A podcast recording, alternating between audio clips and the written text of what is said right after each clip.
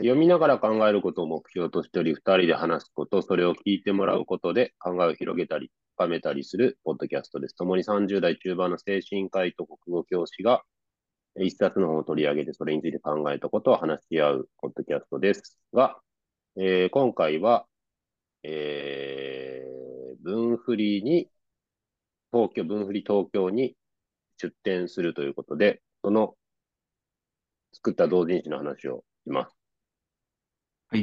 はい。まず、文振りのじゃ告知をどうぞ。あ、はい。えっと、2023年5月21日、えー日曜日にですね、えっと、えー文学フリマ東京第36回というものが、えっと、東京の流東京流通センターというところで開催されます。はいで、そこに我々は、えっと、えーブースの場所は X の08でして、えーそこにか読みながら考えるというサークル名で、えっと、出展して、え読みながら考えるという冊子を、え販売することになりました。えぜひ、あの会場にお越しください。で、買っていただけると嬉しいです。はい。去年行ったんだっけ、文振りは。行きました、行きました。行った行った。あのー毎年行ってるの？去年初めて行ったの？去年初めて。まあなんか東京は年2回やってるので、えー、うん、まあ去年あの2回行ってみて、あのどのぐらいの人がいるの？えっとね、なんか、もうなんか1000近いブースが出てて、それ最低で、1000人はいるんだ。そうそうそうそう、あのお客さんごった返してるから、何千人っているんじゃないかな。しかも去年だからまあ一応まだコロナ禍だったもんね。コロナ禍、一応コロナ禍。去年と今年はなんか人手が違うから、じゃあもっと多いかもね。うかもしれないん。ですね。なんかどんどん出店者もお客さんも増えてるらしいし、へえ。うん。で、そこに、マスモの方は小説を小説を書きました。私は短歌の連作で、まあ、計ちょうど100ページぐらいの冊子ですね。そうですね。ちょうど100ページぐらい。はい。じゃあまず小説の方の話をしますか。そう、そうしましょうか。はい。えーと、私、精神科医の方が、えーと、小説を書きました。えーと、タイトルは何にもというタイトルでして、えーと、えーうつ病の精神科医が大学院を休学して、で、喫茶店に行って帰ってくる。そういう小説です。はい。その一日、一日、一日の話ですね。そうね、一日の話。長い一日。そんな長くない一日。まあ、そんな長くないですね。はい。うん長くない一日の話ですね。うんまあ、導入が家での話で、はい。はい。で、その中で、えー、うつについての自分での語りもあり、で、真ん中っていうか、まあ、メインのところが喫茶店に行くところですよね。喫茶店に行くところ。喫茶店で、いろんな人、うん何人出てくるんでしょう、人がここは。何人出てくるんだろう ?1、2、3、4、5、6、7、8、9、10、11、11、12人ぐらい。おお意外と出ますね。ー。はい。で、喫茶店から帰ってきて、また、えー、おお子さんとはい。奥さんのいる場面で終わりですね。終わり。はい。はい。そういう展開です。はい。マスモがもうちょい喋りますか？そうだね。な、えーっと、何を喋ろうか。まあ、内容はそんな感じ。はい。で、えーっと、そうですね。まあ、なんでそういうことをやろうと思ったのかっていうのを喋っておきますか。そうですね。じゃあ、後書きの内容とは違う感じで喋ってください。そうだね。そうだね。えーっと喋れるのそれすごいな。はいはい。もうなんか、な後書きの内容もあんま覚えてないので、はいえーっと、まあ、そ、そもそも、あのーなんか、こうやって二人でポッドキャスト始めるきっかけになったのが、もう、えっと、もう3年近く前になるけれども、まあ、その時に自分が、私が調子を崩して、ちょっとお休みするかっていう風になった時に、あのーなんかまあね、長年、あのー個人的に、あの小説とか苦手だなって思っていたの時に、なんかあの、そうやって時間ができた時に、あの、小説を読みたいなと思って、読みたいし、なんか小説について知りたいなと思って、で、そその時に、あの、そういえば吉田が、あの、国語の先生やってるし、はい。あの、日本文学大学でやってたなっていうのを思い出して、久々に連絡を取ったというところが、あの、きっかけとしてあって、まあ、なんか、あのそう、ずっと、まあ、このポッドキャストは必ずしも小説のことばっかりやってたわけでは全然ないけど、あの、こう、まあ、ずっと自分の頭の片隅にはなんか小説への興味が、なんかそれ以来あって、で、この、ここで取り上げる本とは別に、まあ小説をコツコツ読んでいたわけです。はい。で、まあ、なんか、まあその中であの、保坂和志のよえっと、書きあぐねている人のための小説入門とか、はいそういうのも読んでいて、うん。で、あの小説のこと、まあ、なんとなくまあ自分でも読むし、あの、こう、保坂和志とかの書いてる人の目線、書く人の目線のもまあ読むようになって、まあだいぶなんか小説っていうものにも親しみ始めて、っていうところで、あの、でもまあ、やってるうちに、そういう、そういうことをやっているうちに、これはなんか、結局、まあ、特に保坂和志のね、その書きあぐねてる人のためのとか読むと、うん。なんか書いてみないとわからないことがありそうだと。うん。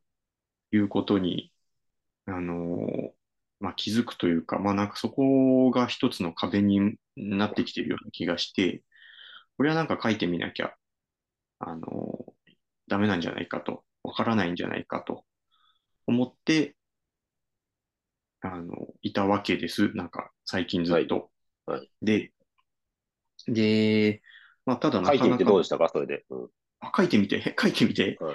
変わったの？うん何か？いや、あ、本当にね、あの、いや、これはね、全然違う。もう、うん、あの、な全然、何が違う？のそこ、何が違うかそんな書いてないかなと思った。あ、確かにそうかもしれない。うんじゃあそそここを。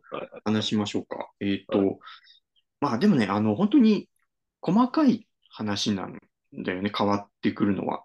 なんかすごい大きななんかあの気づきがあるとか、あの劇的ななんか世界観の変化があるとか、そういうもんでは全然なくて、うん。あのちっちゃいところなんですけど、あの小説を読むときにあの気づくポイントが増えるというか、そパラッと読んでいたものが、なんか、あ、これは本当になんかあの、なんだろう、小説じゃなきゃできない表現だなとか、あう。のなるほど。うんこう、なんだろうな。これが小、小説の面白さだよな、みたいなところに、まあなんか気づく、まあ気づく部分が増える、うん、のが、まあ一番の違いかなという気がしていて、うん。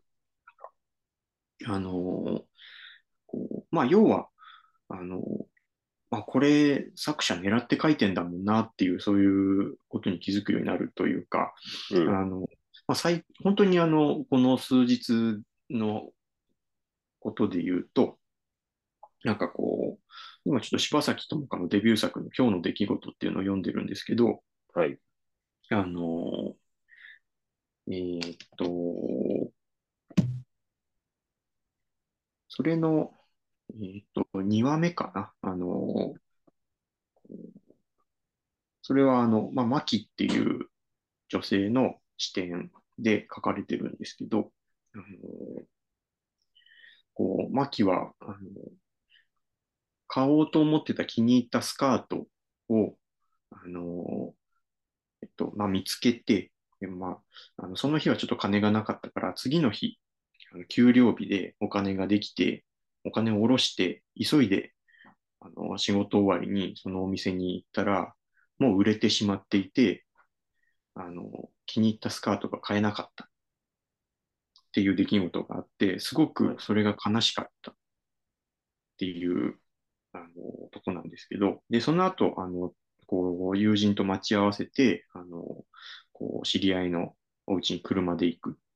で、あのまあ、悲しい気持ちのまんま車に乗って、あの、車からあの風景を見ているんだけども、うんあの、こう、本当に普通の、あの、住宅地が高台から見渡せてて、えっと、雨上がりでちょっとキラキラしてて、で、そこに新幹線も遠くの方に走ってる。っていう、あの、まあ、なんでもない風景が、描あの描かれて、そん、こう、そう、で、新幹線も走っていたのを見て、なんだか、ものすごく悲しくなってしまったって書いてあるのね。はい。で、これ、ふ普通の、あの、よくある小説の、あの、本当に、まあ、本当に何でもない部分だと思うんだけど、あの、なんていうかな。読んでいると、本当に普通の風景の描写がざーっと、頭から続いていて、で、うんその最後の最後で、なんだかとっても悲しくなったっていうのが最後にくっつくことによって、今までの風景がその一言で一気に悲しいものっていう風に、その瞬間に頭の中でこう、悲しいものに切り替わる、読者の頭の中では。うん。うん。だあの、なんかそういうのが、例えば、あの、なんだろうな、あの、こう、映画、映画だったら、例えばそれはあの風景を映していても、あの、こう、なんだろうな、あの、そこを最後の最後で、パッと悲しいっていう色に、あの、染め、あまあ、こう、巻き戻って染め直すことはできないだろうし、うん。あの、とかね、なんかあの、本当にそうやってあの、中立的なものが書いてあった、あるけれども、文の最後で悲しかったって書くと、一気にそれが悲しい色にも、あの、染まっていく。っていうのが、あの、小説の、お面白さだな、と思ったり、なるほど。まあ、あと、本当、あの、別の例で言うと、その、本当にあ頭か、今日の出来事の一番最初のやつは、車に乗って高速に乗ってるんだけど、あの、こう、まあ、さりげなく、こう、窓を開けて、あのドライバーが、の中沢が、あの、タバコを吸い始めるとこがあるんだけど、うん。あの、その1ページか2ページ進んだ後に、あのまあ、かその間会話が進むんだけど、窓を開けました。会話が進みます。で、2ページぐらい経ったところで、あの、窓を閉めた。静かになった。っていう記述が出てうん。うん。うんえっと、それも、あの、窓を開けたっていうところ、窓を開けてタバコを吸い始めたっていうところから、あの、一切その外のこう風が入ってくる音がうるさ、うるさいとか、音がゴーゴーするっていう書いてないのにね一切ない。一切ないんだけれども、後になって窓を閉めた、静かになったって書かれるだけで、その瞬間、ゴーゴー言ってたのが、シュッと静かになるうんっていうあの感じっていうのが、うんあの、こう、伝わるわけよね。うん。あの、まあ、それもやっぱり映画とかだったら窓を開けたらゴーゴー言い始めて、うんで、窓を閉めたらシュッて静かになるっていうのを、あの、こう、お音と映像の中に入れないとそれは伝わらないけれども、小説だと窓を閉めた、静かになったっていうのを後で書くだけで、そこまでの読んでた会話っていうのの背景にゴーゴー言ってたっていうその感覚が、あの、そこで伝わるとか、あの、う書いてないけれども、後で書くことによって今まで書いてたものの意味がスパッと、こう、そこで見えてくるとか感じられるっていう、まあそういう、あの、ところは非常にあの、小説の面白さ、まあむしろなんだろう、書かないこと、何を書かないかっていう話でもあるのかもしれないけど、あの、そうそれが小説の表現の面白さだなとか、あの、なるほどね。リリニアであるがゆえのね。そうそうそうっていう。うんうん頭からリニアにつながっていって、それで、あの、こう、常に、あの、その、なんだろう、文が閉じられるまで、その文の、その、意味合いとか、ニュアンスっていうのが、その、そこで最後の、最後の言葉とか、丸が打たれることによって決まるまで、あの、文の意味が開かれてるというか、うんうん。だまあ、なんかそういうところが小説のあの制約でもあり面白いところなんだなっていうのに、まあ多分ね、あの書いてみるまではそういうあのことに気づかないと思う思うんだけど、ちょ書いてみてそういうところまで目が行くようになってきたとなるほど。いう感じ。直近ではそんな感じ。小説を読むこと以外で変化は何かありましたか？そう、ああ、そうね、あんのかな？そこは謎ですね、まだね。そうだね。なんかあるかな？あー探せばあるかもしれないかな。まあでも、あの、確かにね、なんか、その、こう、覚えておこうと、ああ、なるほどね。のが増えたかもしれない。うんうんうん。うんうんうんうんうんうん。あ、それは短歌もそうかもしれないな。うんうんうん。ちょっと短歌の話さっきしちゃうけど、はい。なんかその、私は岡野大二の教室で作った、うん最後にね、あの、じ学校の授業で作ってたのプラス岡野大二の塾で、教室で作ったものなんだけど、はい。彼が短歌の種っていう言い方をして、うんえー、まあ、それを集めておく。で、それを短歌にしていく五七五七七のっていう話をしていて、まあうん極論、短歌の種を集めたときにもう短歌ができているというか、そこが一番醍醐味なんだっていう話をしていて、ほうほうほう。で確かに短歌をたくさん読んでいると、その短歌の種になる、ちょうどその、なんていうんだろうな、五七五七七で表現されるのに、ちょうどいい程度のこう心の動きとか、え情景みたいなのが、その形で取り出せるようになっていくんですよね。なるほど。その形で記録できるとか、記憶できるようになっていく。うんうんうん。うん。で最近ちょっと短歌全然読ん、読つの意味で読んでなかったんだけど、久しぶりにちょっと読んだら、あの、うん。読むと、過去を思い出しながら、短歌の種的な瞬間を、うん。なんだろう、もう一回思い出して種にすることができる。おーなるほどっていう経ね。験をしたりして、だまあそれ短歌を作ったからなんだけど、そういう物事の記憶の仕方が変わった、あるいは、うん、変わったのかなとはちょっと思うから、今同じ話かなと思ったけど、まあそれが小説だとちょっと、その型、かなんだろう、記録する型が違うと思うけど、そうだね。きっと違うんだろうね。ううんん、うん、うん。そう思います。うん。どういうふうに違うかね、小説は。そうね。いや、今考えてたんだけど、どう、どう違うかね。まあもちろん長さも違うんだろうけど、うん。うん。えっと、うん、まあ、確かに、まあ、な、長さというか、その、場所とか時間のスケールうん。が、まあ、やっぱり多少違うかなっていうのと、その、まあ、やっぱり小説っていうのは、あの、何人か人が出てくるっていうのが割と大きいかなと思っていて、うん。そうだね。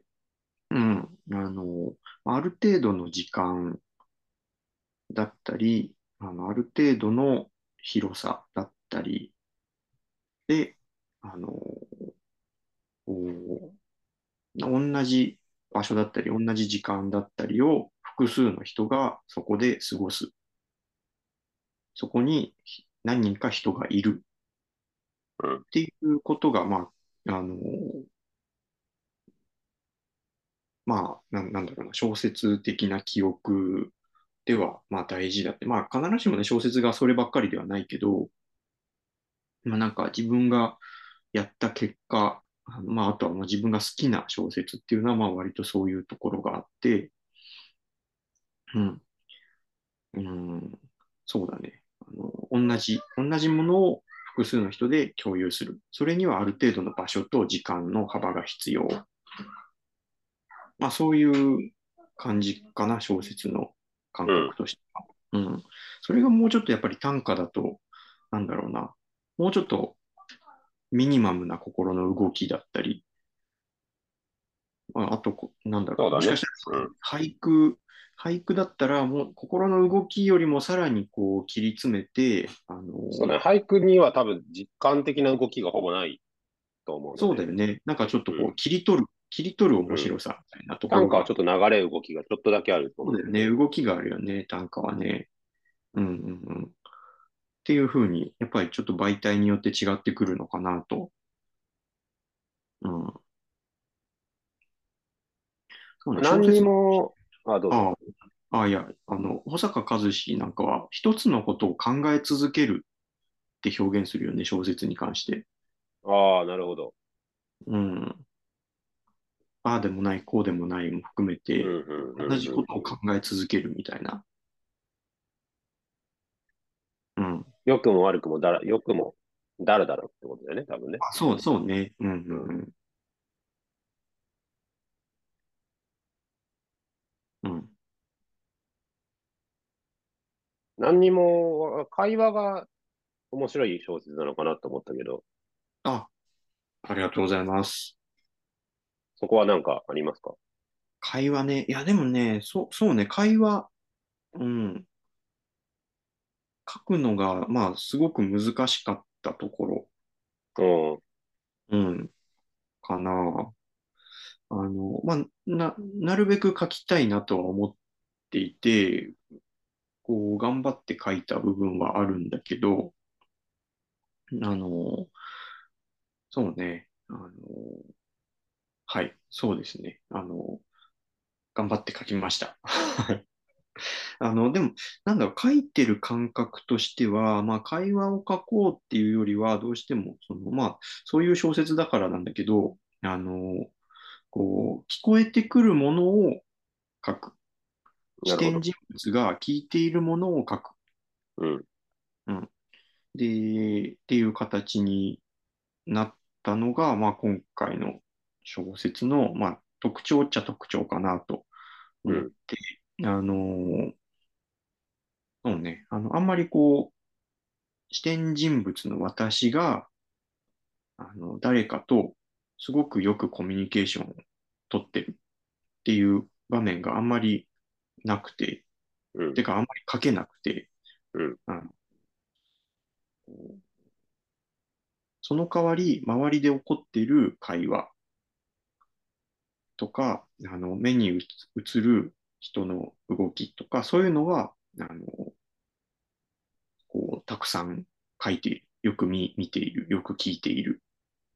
っていう小説になったかなと思います。うん。うん。そうだね。会話はたくさんあるけど、割とモノローグ的な感じではあるよね。そうそうそう。なるほど。ですよ。うん。そこはね。お気に入りの一節は？お気に入りの一節。そうだね。まあ、小説について、あの、あ、小説じゃない、喫茶店に、あの、やってきてですね、あの、はい、まあ、喫茶店が気に入るんですけど、えっと、23ページの終わりぐらいかな。うん。あのー、読んで、読んでもいいのかな？読んでいいでしょ自分がの著作なんだから。うん、いい。まあ、小説で、あの、喫茶店が気に入ったところなんですけど、あの、うん、喫茶店に来たと思った。小さな余計なものが空間の隙間を埋め、彩って、しかしタバコの煙でくすんでいって、それで空間に分かちがたく根を張っている。客である私たちもまた空間の余白を埋め、いぶされ、根を張る。バーチャルに私たちは物になる。カウンターの上のケロケロケロッピのソフトビニール人形が片目をウインクし続けるのと同じ意味で、私たちはコーヒーを飲み、昼食をとり、タバコを吸う。客として、消費者として、権利としてここにいるのではなく、存在理由としてコーヒーを飲む。ビルを回り込んだら確かに喫茶店があった。いい喫茶店だと思った。はい。めっちゃ当店多いな、ここ。そうね。確かに。他のとこと比べて。ああ、そうかも。今、マスモが切ったとこは全部当店入ってるもんね。そうだね。うん。うん。うん、うん。喫茶店、居心地のいい喫茶店のことがちゃんと書けてますね、ここでね。そうそうそう。うん。いい喫茶店について書きたかったので。はい。うん。ですかね。はじゃあ、短歌の方に行きたいと思います。いはいはい。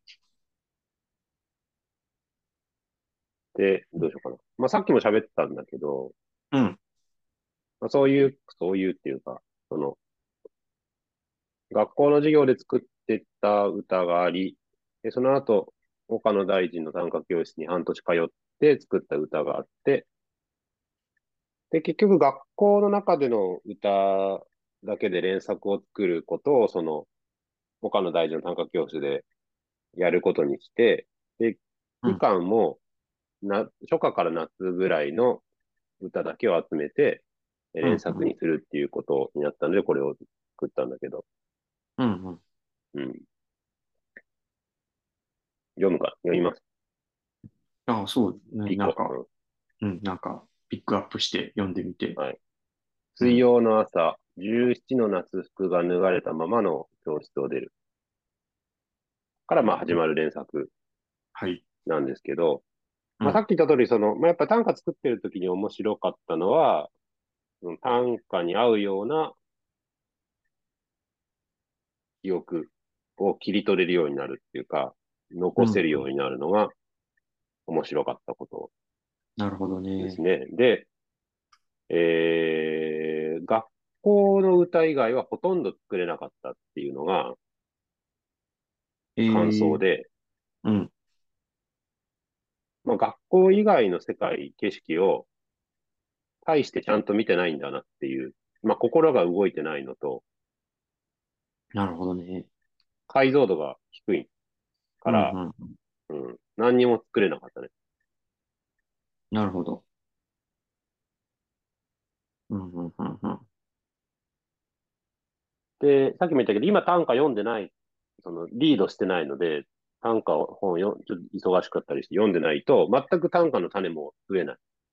同じように学校で生活してるけど、だからその短歌の、うんうんうん。えー種の型を、短歌を読むことで、なんかこう、意識してないので、なるほど。全然残らないから、ああ、えーそうなんもう歌人であることはやめました。うん終わりました。短い歌人人生です。そっか。やっぱ意識しないとその辺は、意識というか、うん多分まあわかんこない。ういうモードに入らないと。そうもっと読んでる、多分ね、長くやってればもうちょっとそのモードが定着するんだと思うんだけど、半年、もうちょっとか、あ、半年か。半年でもね、7、8ヶ月やってたけど、それでは定着しなくて、あっという間に抜けていきましたね。3そうなんだ。月以降。えうんーこれ短歌作るときって結構そのなんか言葉をいじくったりするものなの？それともさらっと出てくるものなの？いや、いじくるね。最初、うん。五七五七七になりきらないぐらい、種をなんかバーってメモ的に書き出して、それを五七五七七にならないぐらいの言葉にして、で、五七五七七にはめてって、えー、で、はめてった言葉も少し変えてってみたいな感じをするので、なるほどね。まあしばらく、うん、添削をしますね。あ、そうなんだ。うん。えー、な、なんか、あの、作ろうと思えば1日で1個ぐらい作れたりするの？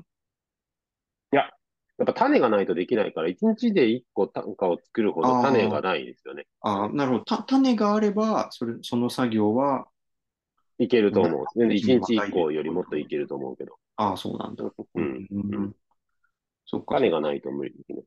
うん、うん、うん歌人の人たちはそういう種を、まあすごいいろんな方向で拾っているから、うんうんうん。ある程度作り続けられるのかなと思うんですけど。なるほどね。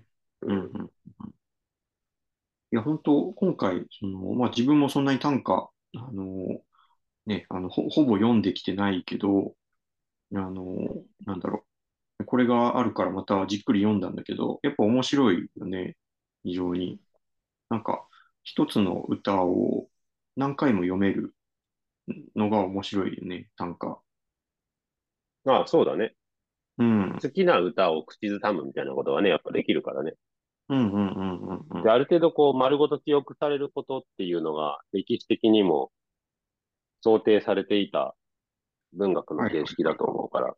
うんうんうんうん。うんうんいやでももうなんか今すごいそんな読んでなくて、はいはい。うん。ね、読まなくなったきっかけは、まあ忙しくなったことも一つなんだけど、もうこれなんかめちゃくちゃ変なことを言うけど、岡野大二と、うん。えー、誰だっけ、あの人。木下達也の、はいはい。えーっと、対談？はい。みたいなのを見に行ったのをきっかけにして読まなくなったっていう。あ、そうなの。いいやどうなんだ、それはっていう感じだけど。いや、なんかね、そう、あの、単価が消費されている状況を目の当たりにして、ああ、ちょっといいかなって思った。なるほど。それはなんだろう。あの、消費されてるっていうことは、なんか単価読者市場みたいな？そうそう、ファン的なところうんうんうんで、ちょっとあの、岡野さんにしても木下さんにしても、うん言い方が難しいけど、女性に押される要素をお持ちなので、あ、そうなんだ。そういう雰囲気もなるほどね。うん。含め、そう、はいはい。うん。だからまあ流行ってるからっていうのがあると思うけど、そうだね。なんか流行ってるし、なんかポップなものとして。うん、う。うんんうんうん。確かに流行ってるよね。流行ってるからやめるっていうのは、まあ、まあ私が短歌やってたこと自体は別に、ちょっとやっただけでチャラいからだからなんだと思うけど、なんか、うんうんうん。ピンとこなくなった、一瞬にして。うんうんうん。なるほどね。だピンとこなくなったらもう一つはやっぱり、やっぱり、やっぱりってさっきからずっと言ってるけど、えーっと、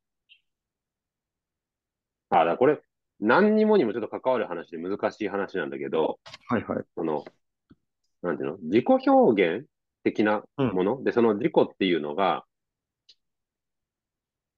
社会との、社会じゃないな、社会でもいいんだけど、社会でも世界でもいいんだけど、うん。そのこう、祖母とか岩みたいなうん。もの、よ弱さとかわかんないけど、そういうのの表現うん。を、なんていうんだろうな。あ、だから短歌が、えー、なんか繊、繊細でうん。弱くて、うん。えー、な人のこう表現のツールっていうかうん表現の手段として考えられたり、うん。えー消費されたりしている状況があるように思えたので、それはその岡野さんと木下さんの対談のからも感じたんだけど、うん。うん。うん。そうなのよ、二人ともね。なるほど。うん。うん。で、そこにこう、若干のエロティシズムがあると思うんだけど、うん。うん。うん。うん、そこに絶対入りたくないなと思ったの。なるほどね。うん。うん。短歌をやってますっていうので、繊細な雰囲気になってしまうことがめっちゃ嫌だなと思って。あ、そう。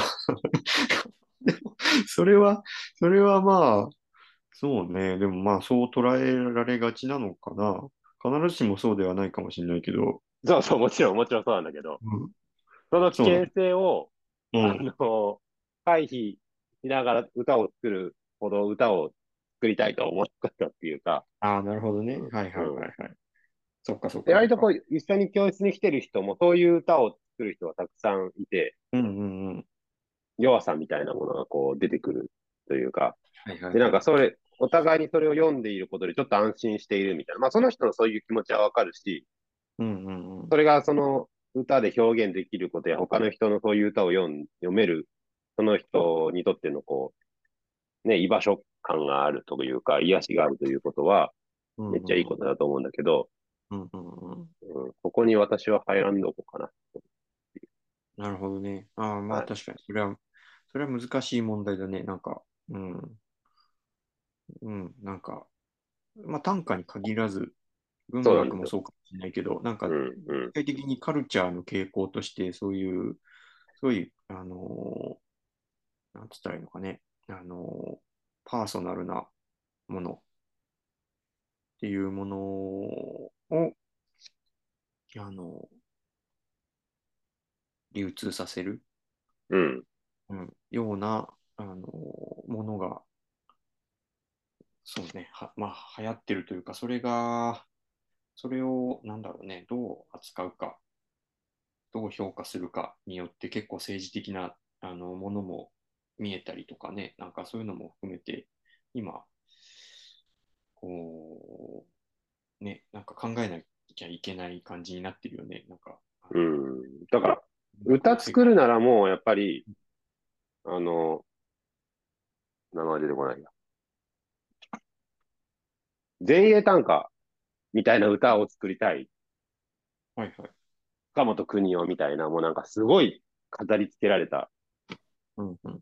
グロテスクな歌を作るなら面白そうだなと思うし、まあもし自分が小説を書くなら、うん。